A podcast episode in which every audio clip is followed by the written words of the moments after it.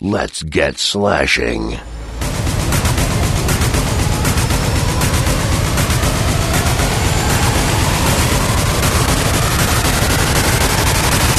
The View Review Podcast Slash Horror. Velkommen til The View Review Podcast Slash Horror, episode 10, Massacre at Central High. Jeg hedder som altid Kuno, og jeg er her sammen med min svenske kopan Allan. Hej sådan. Så er vi tilbage med Massacre at Central High. Det er en film, du har valgt. Jeg er meget spændt på at få den vendt og drejet. Det er jo, du byder jo ind med noget seriøst den her gang. Forstået på den måde, at vi er ikke helt over i cheese-genren, som vi har været på gang. Nej, det må man sige. Den leverer varen på flere punkter, kan man sige. Bestemt. Men det skal vi nok forvente. Her kommer i hvert fald traileren til Massacre at Central High. Welcome to Central High, where the kids really get away with murder.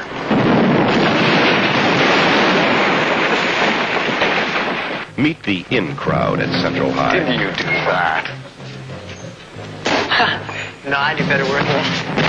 Bruce, Mark, Teresa, Craig, and Paul. This year, the in-crowd has a problem. Because this year, there's a new kid at Central. You know the student lounge? Lost? David. This place is a maze. We'll get used to it.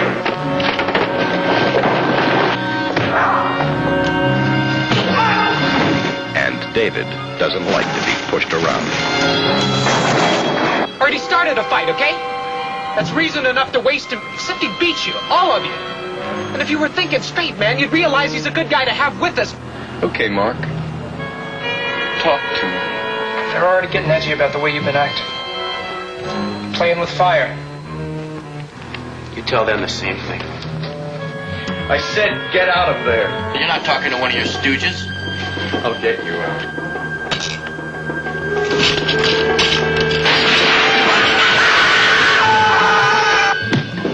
David lives by the golden rule. Do unto others and make it permanent.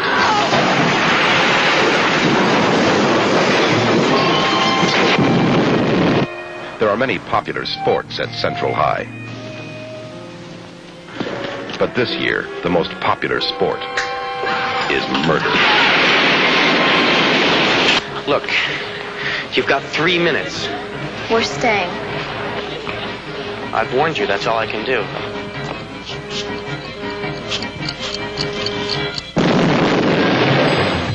Welcome to Central High.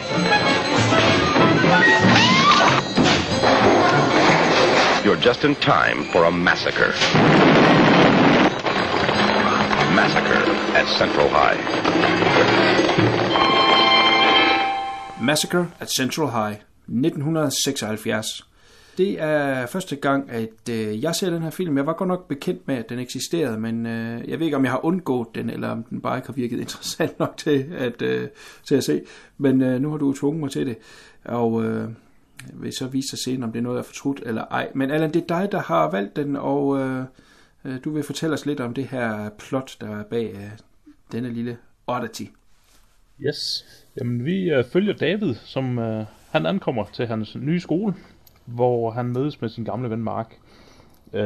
Mark har en fortid som mobbeoffer på deres tidligere skole, men nu har han så sluttet sig til gruppen af den her hårde kerne, som styrer den her nye skole med hård hånd. Mark han vil gerne have David med i den her gruppe, men David har jo... han fraviger ikke sådan lige så let sine principper, og det får så fatale konsekvenser for mange folk på den her skole. Ja, men altså selve grundhistorien er jo mere eller mindre lige til højre ben, men den har jo mange fine nuancer, som vi kan vende tilbage til. Hvornår stødte du på den her film? Hvad er din historie med Massacre at Central High? Jeg ved ikke om det må være 10 år siden. Nu står der på min DVD, at den er fra Special Uncut Edition fra 2002, så det må jo være omkring det tidspunkt, jeg faktisk stødte på den. Og der handlede jeg jo meget på obskure sider sådan rundt om i verden for for at finde noget nyt og spændende. Og så faldt jeg simpelthen over den her over en eller anden, jeg mener det var en østrigsk hjemmeside, som havde en masse spændende film. Og jeg havde aldrig hørt om den her, men fanden, den røg med hjem på en af bestillingerne. Og så har jeg set den sådan en gang imellem, har jeg den lige røget ned fra hylden og er blevet set. Så siden, ja, det må jo, jeg har haft den i hvad bliver det, 14 år, så jeg har vel set den måske 4-5 gange på de 14 år, tror jeg. Ja. Og det er, som vi lige strejfede lidt, eller i hvert fald sagde med, at det var en oddity, ikke en almen kendt film. Nej, og jeg ved faktisk ikke, hvor mange DVD'er der er ud af den. Der går jo rygter om, at jeg tror, det er Synops, som er ved at lave en Blu-ray-udgivelse, bliver det jo nok så. Ja, nice. Okay. Men cool. Hvor langt de er nået, det ved jeg ikke. Ja. De tager jo lidt tid på sig en gang imellem at udgive tingene, så... Ja, de udgiver først, når noget det er klar. De tager så lidt tid til det kræver. Som sagt, så var jeg bekendt med den her film tilbage fra de gode gamle VIPCO VHS-dage, ud fra coveret af, nok alle sammen prøvet at købe en VIPCO VHS-bånd, kom hjem og så blev slemt skuffet over, hvad fanden det var, men enten man så, eller den udgave, den nu var i, hvis den var voldsomt klippet derude før. At vi havde mulighed for at tjekke det via nettet, hvad man skulle holde sig fra. Men de lavede jo sådan deres egen covers, som var sådan lidt specielle og tit klistret til med slogans, skulle jeg til at sige, men med taglines og farver og rammechang, og cover lige nøjagtigt til denne her. Og især nu, når jeg har set film, kan jeg sige, helt ude i hampen. Men der havde jeg simpelthen på en eller anden måde fået mig bildet ind, at det var noget, jeg skulle holde mig fra. Den prøvede at puste sig op til noget, den ikke var. Det er en mand, men der holder sådan en øks hævet over hovedet, der sådan set sådan for siden af, og den er sådan underlig grimt cover.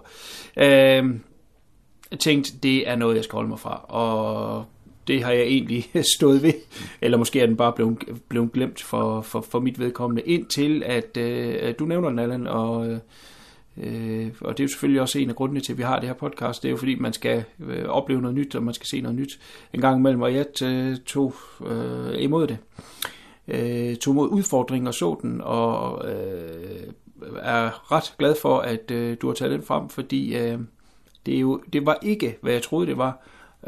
Og det skal ikke forstås negativt, det skal forstås meget positivt, fordi det var en meget bedre film, end jeg troede, og den havde noget på hjerte, og den er meget bedre lavet, end jeg umiddelbart havde sat mig for, og derfor glæder det mig at høre, at så seriøst et firma som Synops tager den under deres vinge, fordi så kommer den ud, som det var meningen, den skulle se ud, og der er gode folk bag kameraet. Den er flot skudt, og den er udmærket klippet. Det bliver rart at se den i en flot udgave. Hvad ligger du inde med af udgaverne?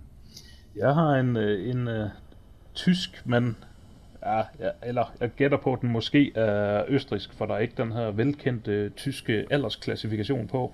Og nej, den er jo uklippet, hvad jeg har læst mig frem til senere også, hvor det er blevet lidt lettere at tjekke, så jeg tror faktisk, at den er østrigsk, for de har vist en lidt mere lempelig, men det er, altså, billedet er flot, det er 4-3, men jeg kan ikke se, at der mangler noget, så den er vel skudt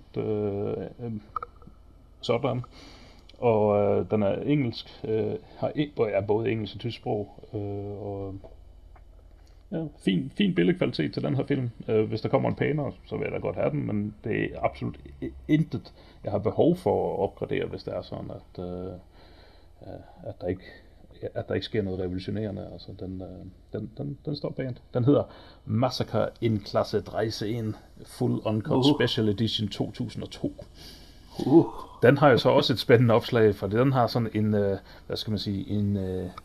Der er 4 personer, man ser en lille bande, som slet ikke ligner dem i filmen. Og så ser man en hånd, som holder et par stænger dynamit, og en hånd, som holder en kniv, sådan truende hen imod dem. Det er ret fantastisk. Og det er trods alt lidt mere med handling at gøre, end det for, som jeg omtalte. Lidt mere, ja. Men den viser måske en anden film, end det egentlig er. Men jeg tror, de har svært ved at sælge filmen. Fordi, hvad er det? Altså, den er lidt... Jeg ved sgu ikke, hvilken genre man skal sætte den i. Ja, originalcoveret, kan man sige, gjorde det jo heller ikke specielt godt. Det her, hvor karaktererne er sådan tegnet sort-hvid, og så med skolen i baggrunden, og sådan et eller andet gul, urin-gul farve bagved. Nej, det siger jo ingenting, altså. Det... Nej. Bestemt ikke. Godt. Hvordan vil du køre det? Vil du gå lidt mere i historien? Jamen, David, han ankommer jo her til skolen, og man ser sådan i starten, så man ser lige nogle klip i titelsekvensen, hvor der er noget slåskampe og noget, som formodentlig så henviser til den gamle skole.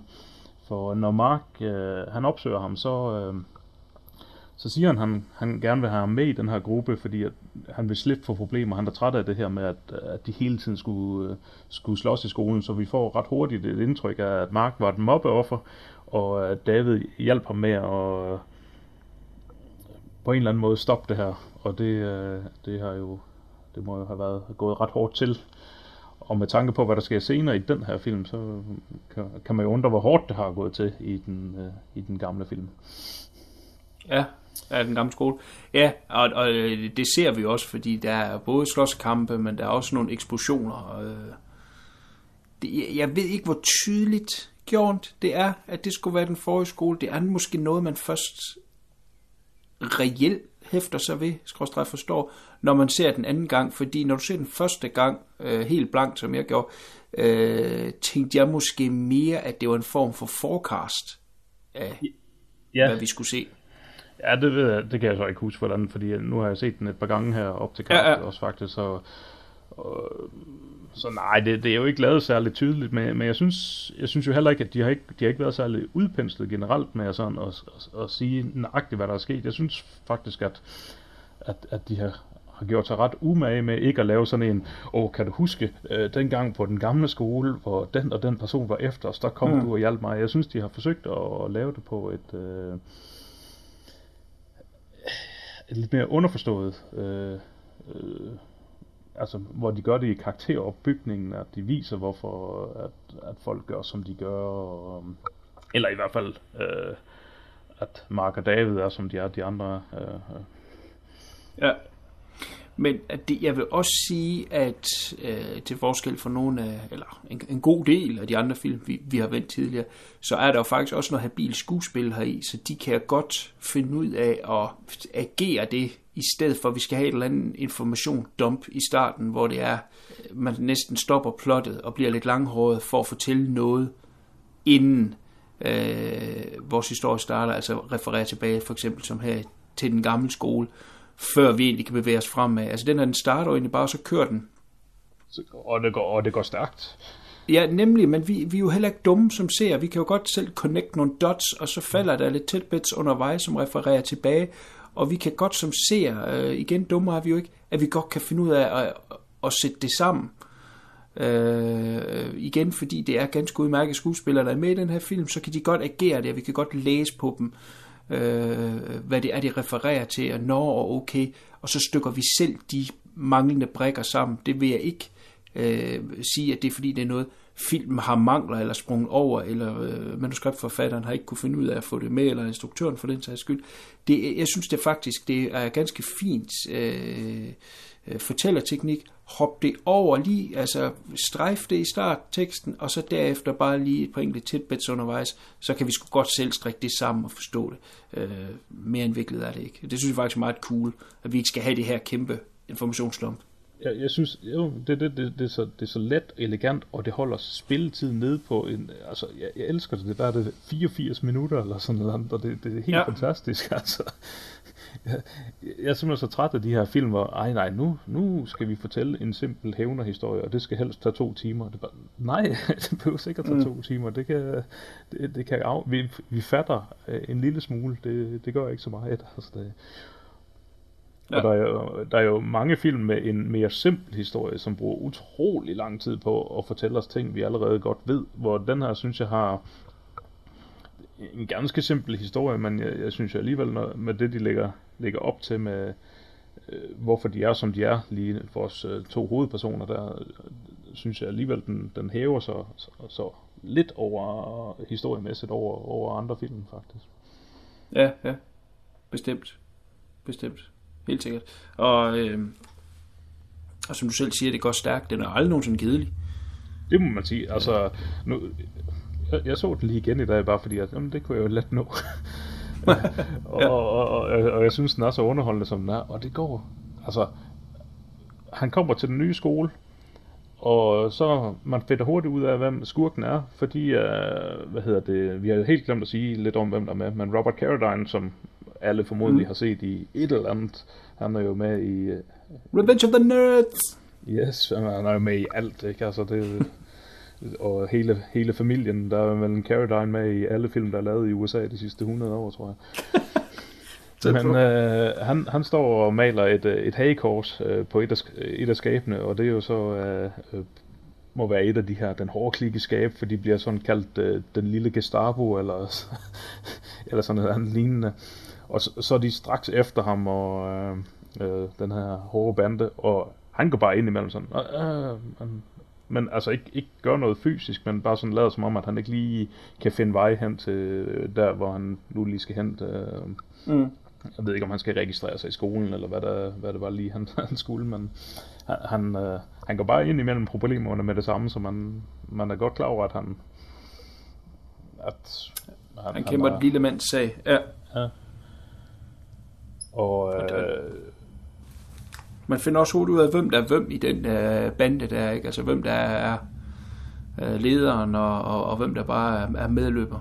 Ja, absolut. Og det er jo, selvom Mark, der han er hans Davids gamle ven, han er med i den her bande, så det er jo absolut ikke ham, der er lederen. Det finder man jo ud af. Og man finder også ud af, at han kun er med, fordi han er i princip er træt af at blive mobbet, og så er det jo bedre at være... en af mobberne, end at være den, der er udsat for det. Ja, bestemt. Han spilles af Andrew Stevens, yes, som gjorde sig som skuespiller i starten af hans karriere. Jeg tænker, The Fury måske er hans mest... Det er der, jeg kender ham bedst fra i hvert fald. Jeg kan ikke lige placere ham i andre film lige umiddelbart, men jeg kunne se på hans CV, at jeg har set flere af hans film. Ja, bestemt. Men det er sådan hans, hvor han spiller Kirk Douglas' søn, som har de her kræfter. Og så stopper han et eller andet sted i 90'erne, mener det er, som skuespiller, der i hvert fald som fuldtidsbeskæftigelse. Det kan godt være hans sporadisk lidt derefter. Men der hopper han over som producent, og der må han jo have produceret mange af dine favoritfilm, for han har godt nok produceret meget med Donald Lundgren og Steven Seagal og hvad det ellers er. Ja, det Han har været en flittig herre til en masse spændende ting. Ja. Helt sikkert. Altså, jeg ved ikke, om vi skal nævne the love interest. Det er nok lidt dig, der skal nævne hende, fordi at, jeg er ikke så stærk i den serie, som jeg måske burde være. Nå. Ej, det kan da næsten ikke passe. Jeg har ikke set dem så mange gange. Okay. Ja, men det er Kimberly Beck, som spiller den hvad kalder man det, Scream Queen, Last Girl Standing fra fredag den 13.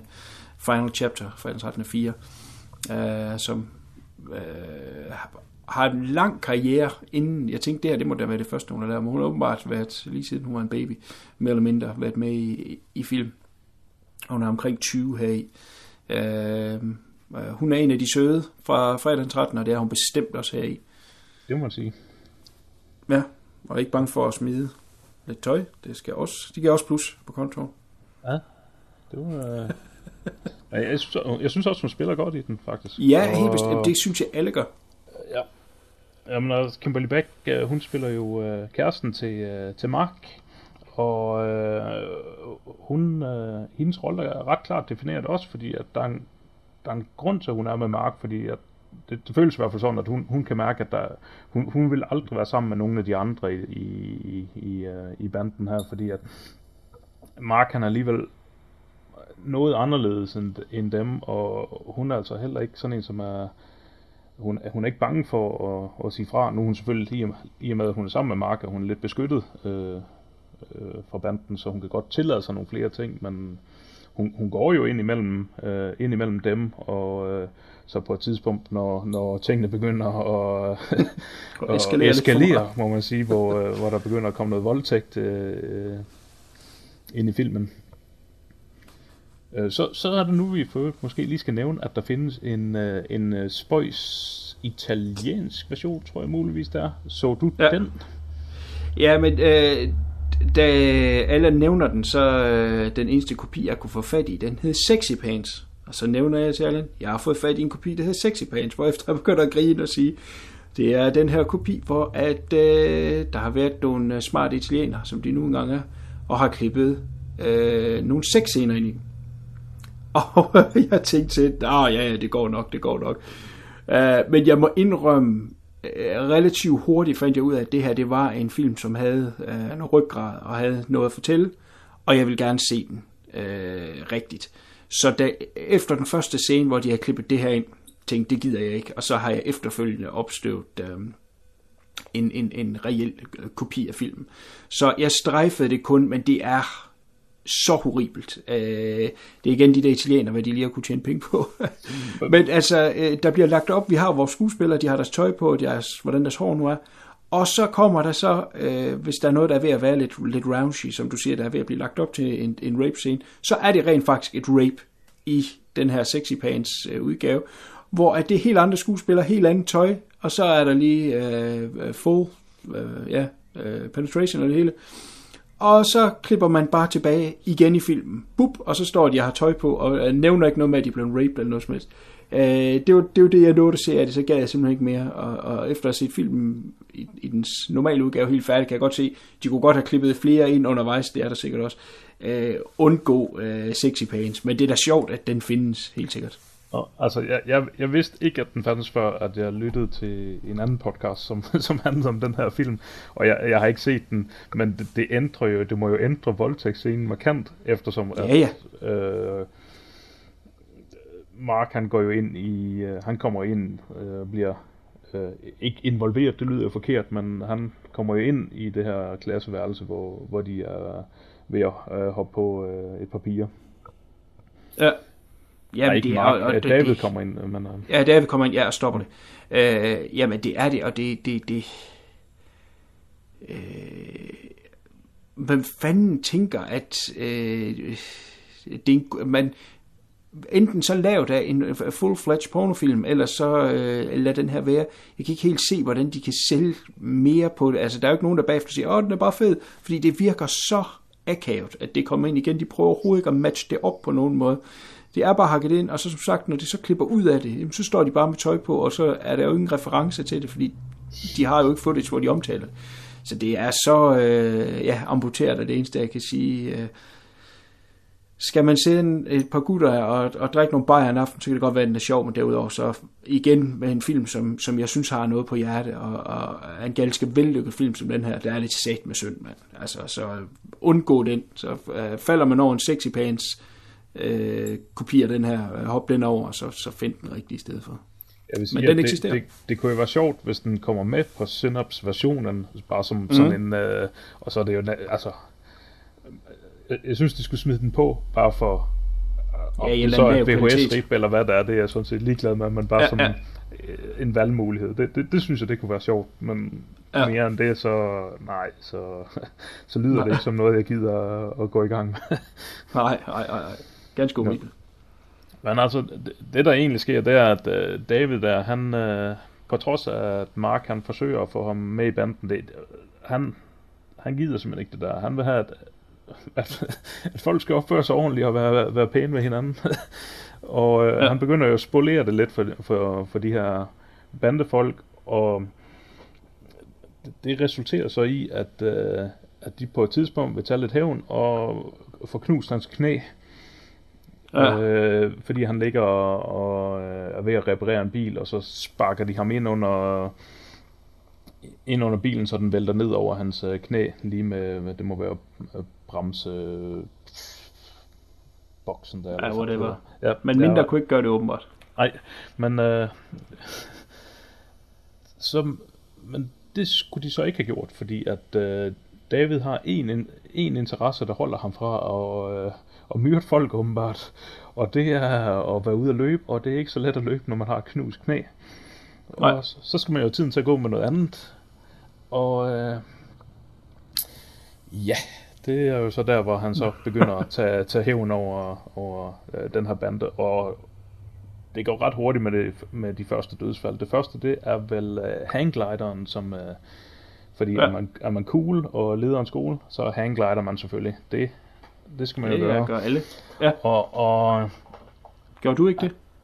Jo. Hele tiden. I Danmark har jeg så mange bakker, at det... ja. Det er let nok. Det er bare ud fra Himmelbjerget, og så... Så flyver man. Så, men han ser lige til, at en af dem kommer lidt hurtigere ned og lander i nogle elkabler. I en ret fantastisk lille sekvens, hvis jeg må, det synes jeg. Ja, helt sikkert. Det er jo ikke nogen hemmelighed at sige, at, og ikke nogen spoiler, at han får jo udraderet alle de her, de er ikke så mange i banden, de har kun 3 plus hans ven Mark, men... Men han lader jo Mark være, fordi de er gamle venner, og fordi at Marks kæreste der, hun også får ham til at overbevise David om at lade Mark være. At de har også lidt kørende på siden, de to. Ja, hun vil. Det er meget sjovt, fordi de er ude og bade nøgne en aften. Og, og hun ville have haft sex med David, men David han ville ikke, fordi at han var så gode venner med Mark. Nej, det er urealistisk. Så, som hun fortæller det faktisk til Mark. Men på skolen der, efter David han har fået nakket alle de her skurke, så lige i et kort øjeblik, så virker det som om, at folk faktisk trives på skolen, og er flinke over for hinanden, og hjælper hinanden. Men det ændrer sig hurtigt, for nu alle de her, som tidligere var mobbede, nu vil de til at overtage det, og alle vil have hjælp af David, at hvis vi slår os sammen, så kan vi styre skolen fra nu af nu. Og det var ikke lige det, han havde satset på. David, han ville jo gerne have, at det skulle fortsætte med, at folk var flinke over for hinanden. Og altså folk bliver meget lede ret hurtigt. Og, og det har han jo som sagt et problem med. Så der er lidt flere folk, som skal nakkes. og det er egentlig det...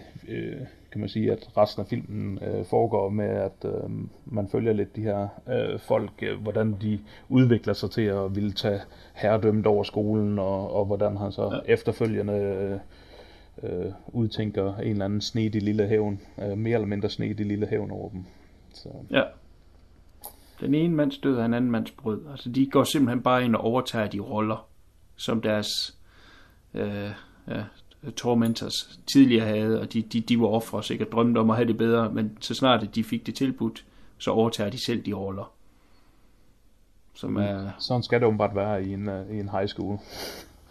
Ja, men i forhold til den her film, synes jeg, det var den helt store styrke, fordi havde det bare været nogen, der drillede på skolen, og han slog dem ihjel, kunne så stadigvæk være en ganske underholdende film. Slet ikke det, men jeg synes lige, der kommer et lag mere på. Et socialt lag, om man vil. Ja, også at det her, det er bare en ond cirkel. Hvis der først er kommet i gang i det, jamen, så fortsætter det. Og er man så en fast besluttet ung mand som David, så er der kun én løsning på det problem. Og det, det hænger ikke sammen med, at folk overlever, kan man jo sige. Nej. Bestemt ikke. Jeg ved ikke, om vi skal smide et spoilerkort. Det er ikke fordi, at der som så har været noget, eller kommer noget som så, men det er selvfølgelig altid bedst at gå ind med friske øjne. Der er noget omkring slutningen, jeg nemlig godt lige vil vinde. Så lad os sige, prøv at støve den op. Den forfinder, som sagt, som Allan siger, i en tysk, måske, eller højst sandsynligt en østrigsk udgave, eller så kan man med lidt snedighed måske finde den på nettet. Det er ikke noget, vi... bakke op om, men det lykkedes mig, så lad os sige, at det kan godt lade sig gøre. Og undgå sexy pants. understreger lige det. Nej, men når man ser den her film generelt undervejs, nu havde jeg jo ikke set den før, jeg vidste ikke, hvad den sluttede med, men undervejs, der tænkte jeg på en bestemt film fra 1989. Du kan nok godt regne ud, hvad for en jeg tænker på.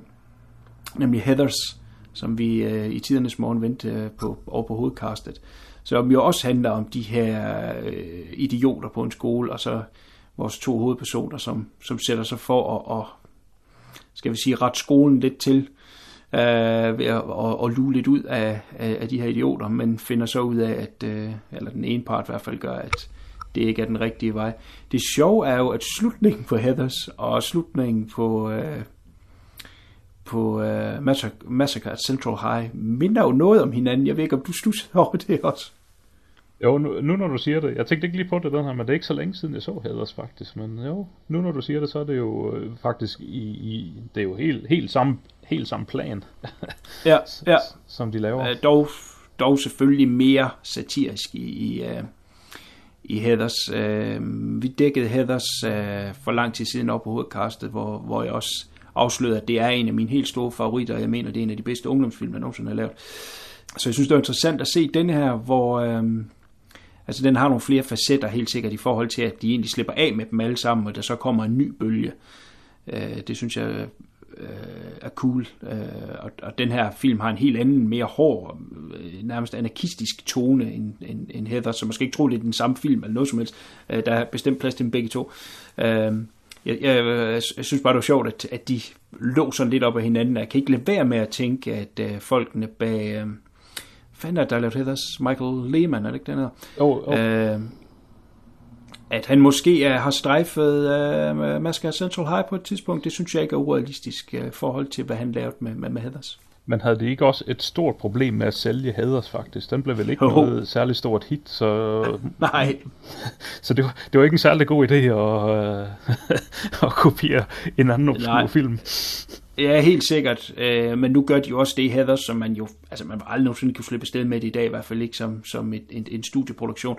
Det er jo, at de på en eller anden måde siger, at teen-selvmord er en løsning på en måde. Ikke? De gør det selvfølgelig satirisk, fordi de vil jo ikke have, at folk begår selvmord, men den har det her med, at en udvej, som i filmens univers ligesom er godkendt, er jo...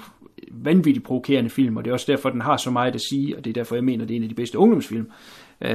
Den er mere intelligent end som så, men der var ikke nogen, der gav den en chance dengang. Altså, den kom jo ud af bagdøren og glemte lige så hurtigt. Det er jo en film, der lige så stille har gained dens popularitet af os, der virkelig elsker den. Men det er da pudsigt, at skal vi sige, at den har lånt lidt fra Massacre at Central High, at den film også er lidt samme skæbne, altså nærmest at være ukendt. Det er åbenbart et svært emne at have high school bullies, der bliver, at det på en eller anden måde er okay at slå dem ihjel, ikke? Vi holder også med David. Det er jo det, der er lidt pudsigt, ikke? At vi burde jo egentlig sige, okay, de driller ham og går selvfølgelig langt over grænsen ved at smadre hans knæ,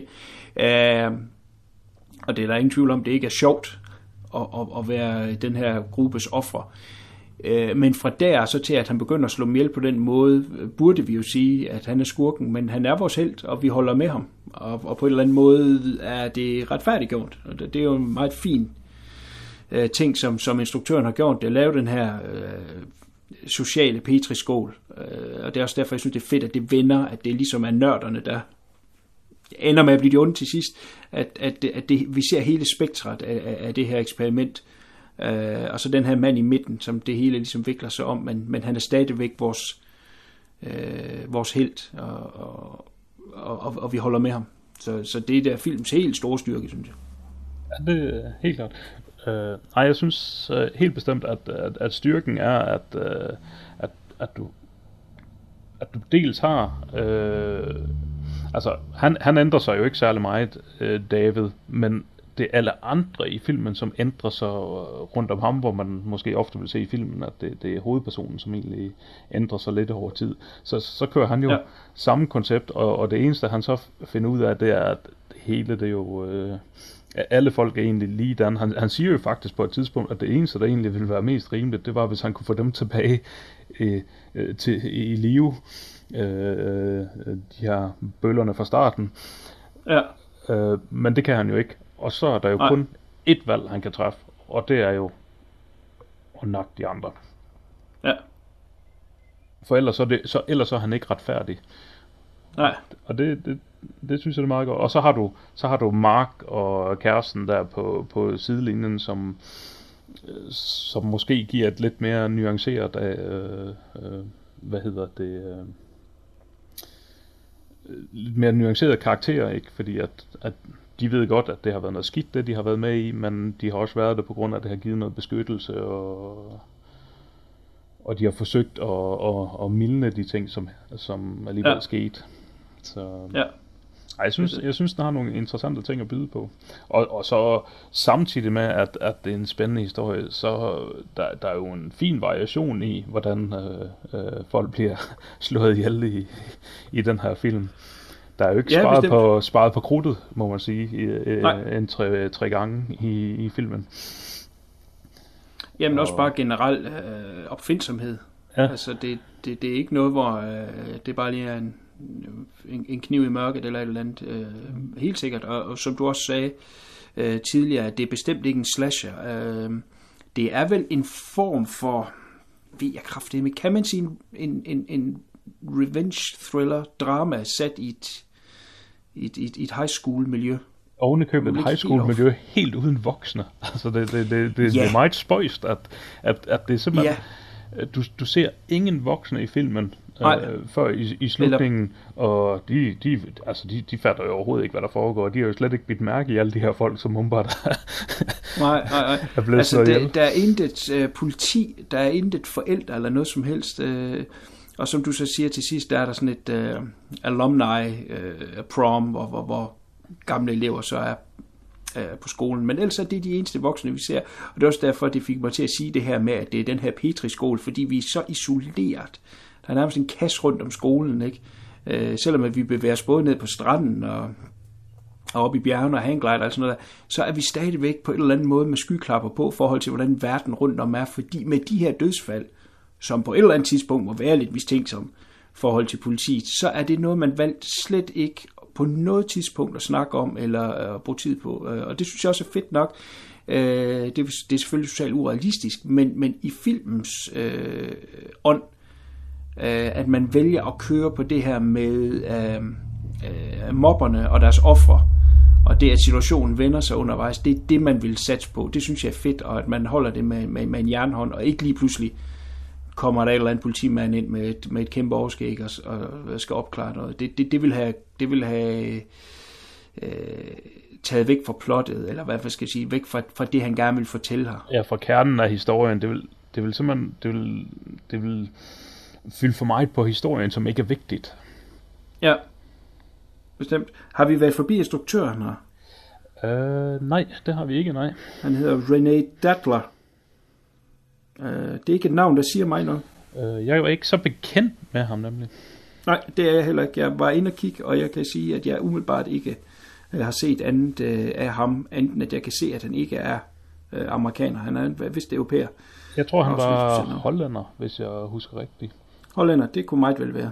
Det staves dobbelt A-D-L-R. Men han har vist været i musikbranchen, tror jeg, han har været tidligere.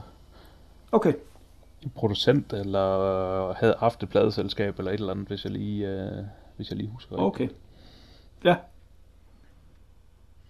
Det er ikke lige musikken, jeg husker fra filmen godt nok, umiddelbart.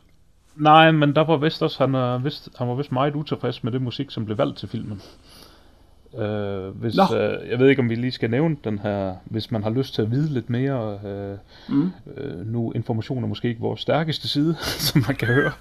Men hvis man vil høre noget interviews med nogle af de unge mennesker fra filmen, så er der jo en 3,5 time lang podcast, hvor de snakker om filmen og har lidt interviews med de forskellige folk fra The Projection Booth podcast, som måske kan være værd at kasse over. Der er noget ganske underholdende, som Andrew Stevens, som knap nok kan huske, at han var med i den her film, og er meget undrende over, at folk snakker om den her obskure film, når han nu har åbenbart lavet så meget andet, som var vigtigere. Og Robert Carradine, som stort set ikke kan huske noget, udover at der var nogle nydelige unge damer, men dem fik han jo selvfølgelig også lov til at lægge helt nøgen med i et telt der på et tidspunkt, så det... Han slår mig også som typen, der måske har været forbi nogle stoffer undervejs. Det... Og måske stadigvæk er. Han er sådan lidt hippie-typen, så det skulle ikke undre mig, at det hele er lidt tåge fra 70'erne.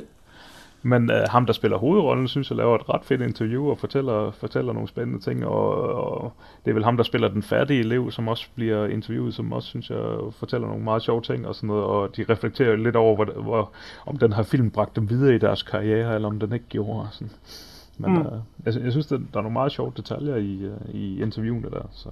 Så hvis man har lyst til, hvis det lød spændende det her, så synes jeg, efter man har set filmen, så måske... tjek den anden ud der også.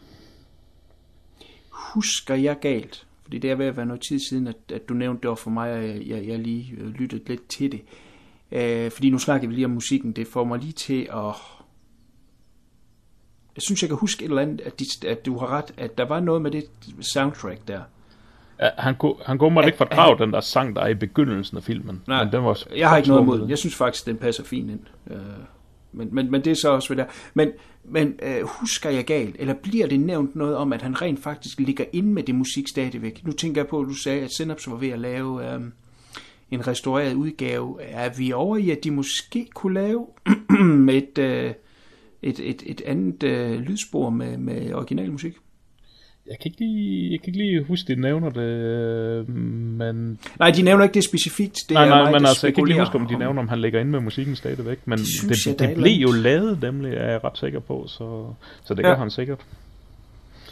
Men det bliver... Nu mener jeg også, at det var Synops. De nævner det nemlig ikke ved navn, men jeg er ret sikker på, at det var Synops. Det var underforstået, at det var dem, som, som er ved at lave en version. Men nu må vi se, når den på et tidspunkt dukker op. Ja, så... bestemt.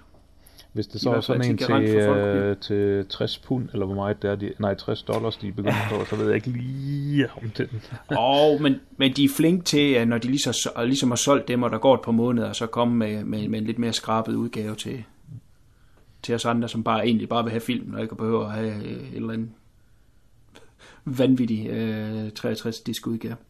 Ja, så... Men nej, jeg synes... Men jeg ser lidt jeg glæder mig faktisk lidt til at se, hvad der kommer for en speciel version, for jeg synes simpelthen, det er en herlig film, ikke? Altså, der sker noget, den har noget at sige, og den er fedt lavet på alle planer, altså. Det... Ja, og evig aktuel. Ja, fuldstændig. Sorry, der er måske ikke evig aktuelt, men... Nej, der er selvfølgelig nogle ting, der falder i svingen. Plus, skulle man lave sådan noget i dag, så... Med mobilmobning og hvad man kan fange på kameraer til fester og alt sådan noget, som man kan hænge ud. Altså man hører jo desværre unge mennesker, der begår selvmord af videoer, der de frygter kan ødelægge deres liv. Så ja, der er selvfølgelig nogle ting, der kunne opdateres, men i grundessensen af det er akkurat det samme, og på den måde er den overhovedet ikke dateret. Det kan man sagtens tage med. Og det er jo også med til, at den på en eller anden måde er evig frisk. Absolut. Hvem henvender den her film til? Er der nogen bestemte, du vil anbefale den til, eller skyder du den bredt ud, som man siger? Altså, lytter man til det her cast, så vil jeg tro, at den er interessant.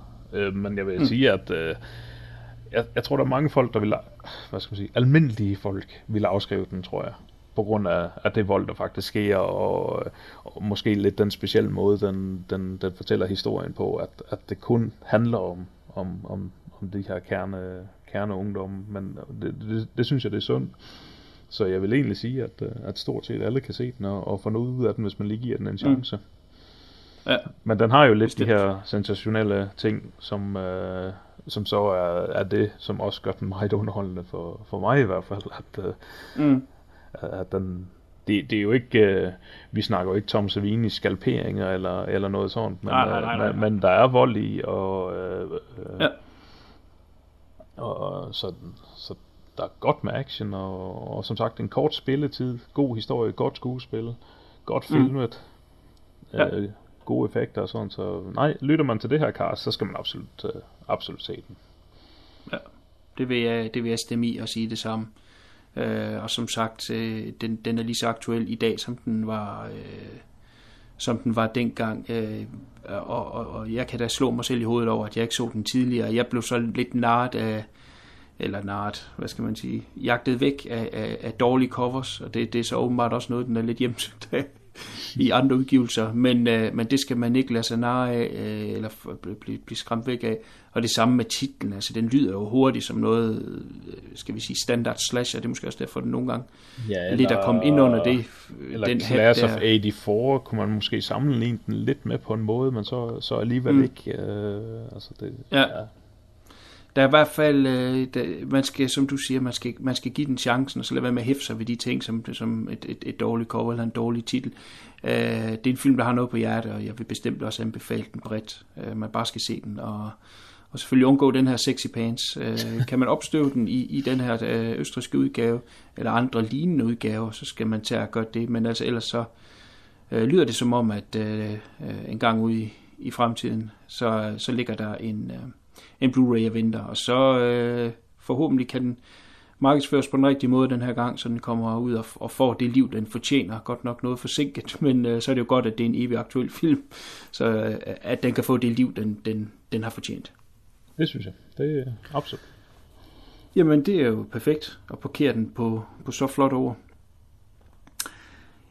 Det er mig, der skal vælge film næste gang, og nu har vi været lidt, de seneste podcaster, vi har været lidt over i nyere slasher, eller nyere, sådan senfirser, og vi har været over i den her revenge thriller drama. Så jeg tænkte, at jeg vil køre bilen tilbage i skuret, hvor den hører hjemme, og gå tilbage til startfirser slasher, og det gør jeg med House of Death. House of Death? Ja, sådan der. Det er fandme en titel. Det er en titel, der vender. Spændende. Ja, det er det også. Det er en af mine favorites, så der er noget at se frem til. Så det er næste gang med House of Death, og til da kan du sige pænt farvel. Pænt farvel. Pænt farvel.